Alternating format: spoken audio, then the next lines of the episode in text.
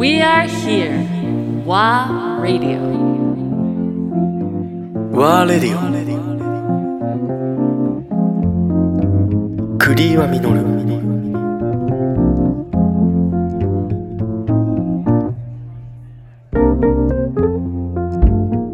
でも自分だってバーテンダーという仕事になろうと思った時って20代初めから通ってたバーのマスターにはい30歳の時ねえ今更だけどこれからバーテンダーになりたいんだけどどうしたらいいですかって言ったら、そのマスターがえはい「いやクリちゃんだったらうちに来なよ」ってあ言ってくれたのが始まりですから。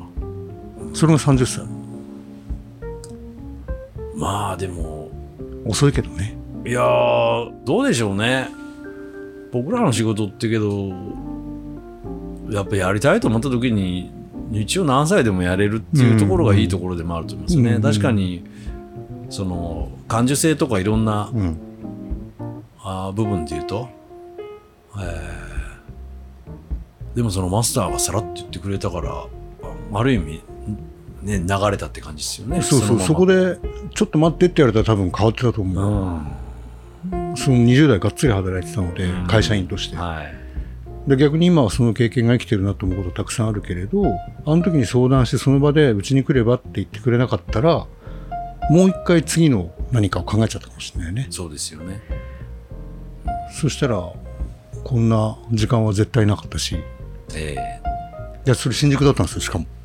ーあそうですか。新宿の有名な店。もうないけど当時新宿のバー文化ってすごく発達してる時、あええ。の劇団系の人たちがいるはいでしょ、あの街。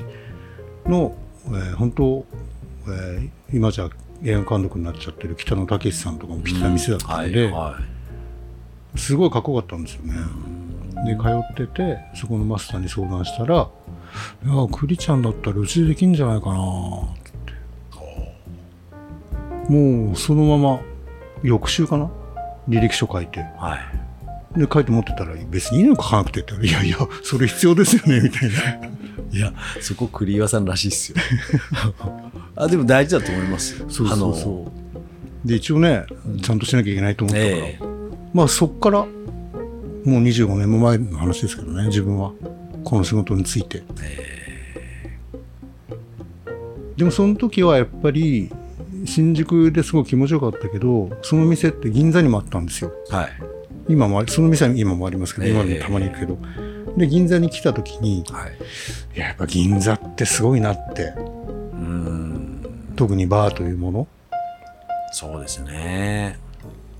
やっぱりバーテンダーバーって銀座だよなって。20代の頃六本木とかも飲んでたし遊んでたから、一応その都内のいろんな繁華街的なところええ。は行っていて、バーが好きだったから一人でバーとか行ってたけど、はい一番敷居が高いけど肌にあったの銀座だったんですよ。えええ飲んでる側で。えはい。でいつかこれできたらいいなって思ってたかなバーテンダーになった時は。ねえ。あのでも僕も栗岩さんと、まあ、縁があってあの、まあ、まさかこういう一緒に働いたりとか、ん。そのまあここまでのご縁になるとは正直思ってなかったんですけど、うんあの栗岩さんのこと知れば知るほどあの銀座にフィットしてるなと思いますよ。いやいやあそう。思います。いやそれちょっとすごい嬉しいですけど。そのおやっぱりまあ自分もまだ銀座で勤め始めて、まあ、修行時代含めて18年ぐらいですけどうーん、まあ、銀座だとそのうん10年やって、まあ、そこからスタートみたいに言われる世界なんですよね。うんこれってうん今の時代から言うと非常にこうお昔っぽいっていうかなかなかこう受け入れられないっていうう人もいるかもしれないんですけどなんかそういう街なんですよね。あの多分時代は変わってるけど今も変わらないのってそういうところだと思うんですよ。うんでそのなんで10年から始まりなのかって僕も考えたんですけどそれってやっぱ10年ぐらいやらないとそのえなんかこう一つのこう軸っていうか軸だしこうなんかこう筋みたいなもんだし、なんかそういうものがこう仕上がらないんうんじゃないかなと、うん。うん。でも僕なんかも修行して10年13年ぐらい修行しましたけど、うん、できてると思ってもおこれ人間ですからブレるのがまた面白いんですけど、で、まあ、何が言いたいかというとそのそういう部分で言うとやっぱりその栗岩さんの軸、うん、軸のその太さと安定感っていうものをこうやっぱり僕はあ初めてお会いした時からやっぱ感じてたんですよね。あそうですか。で知れば知るほどやっぱりそのあの確固たるものっていうかそういうものがすごく銀座とマッチングしてるなっていうのは、あの思います。その銀座というキーワードで言うと自分もちょうど20年ぐらいなんですよそのスーツ屋の時に銀座に直営店を作っているのではい。その時にバーカウンターもあったので、銀座でお店を作って銀座の街でお世話になり始めて約20年なんですけど本当難しいけどはい。面白いなと思ったんですよね。そうですね。すごく。はい。あのー街自体が飽きない飽きないの街っていうとまた日本橋が最初っていう話もあるけれど歴史的には、でも、ええ。やっぱり今中心当時は中心だったのでまあ今も中心だと思うんですけどね。いや銀座ってすごいなっていつも思ってたで今でもそうですけど銀座に来る中央通りを歩く靴とか、えっとこの靴では絶対に行かないとかこのズボンでは行かないとか未だにありますからね洋服屋的に言うとそれは大事だと思いますね。今その辺も崩れてるじゃないですか、うんもう今今日も暑いけどはい。その格好ですかっていう人多いでしょそうですね。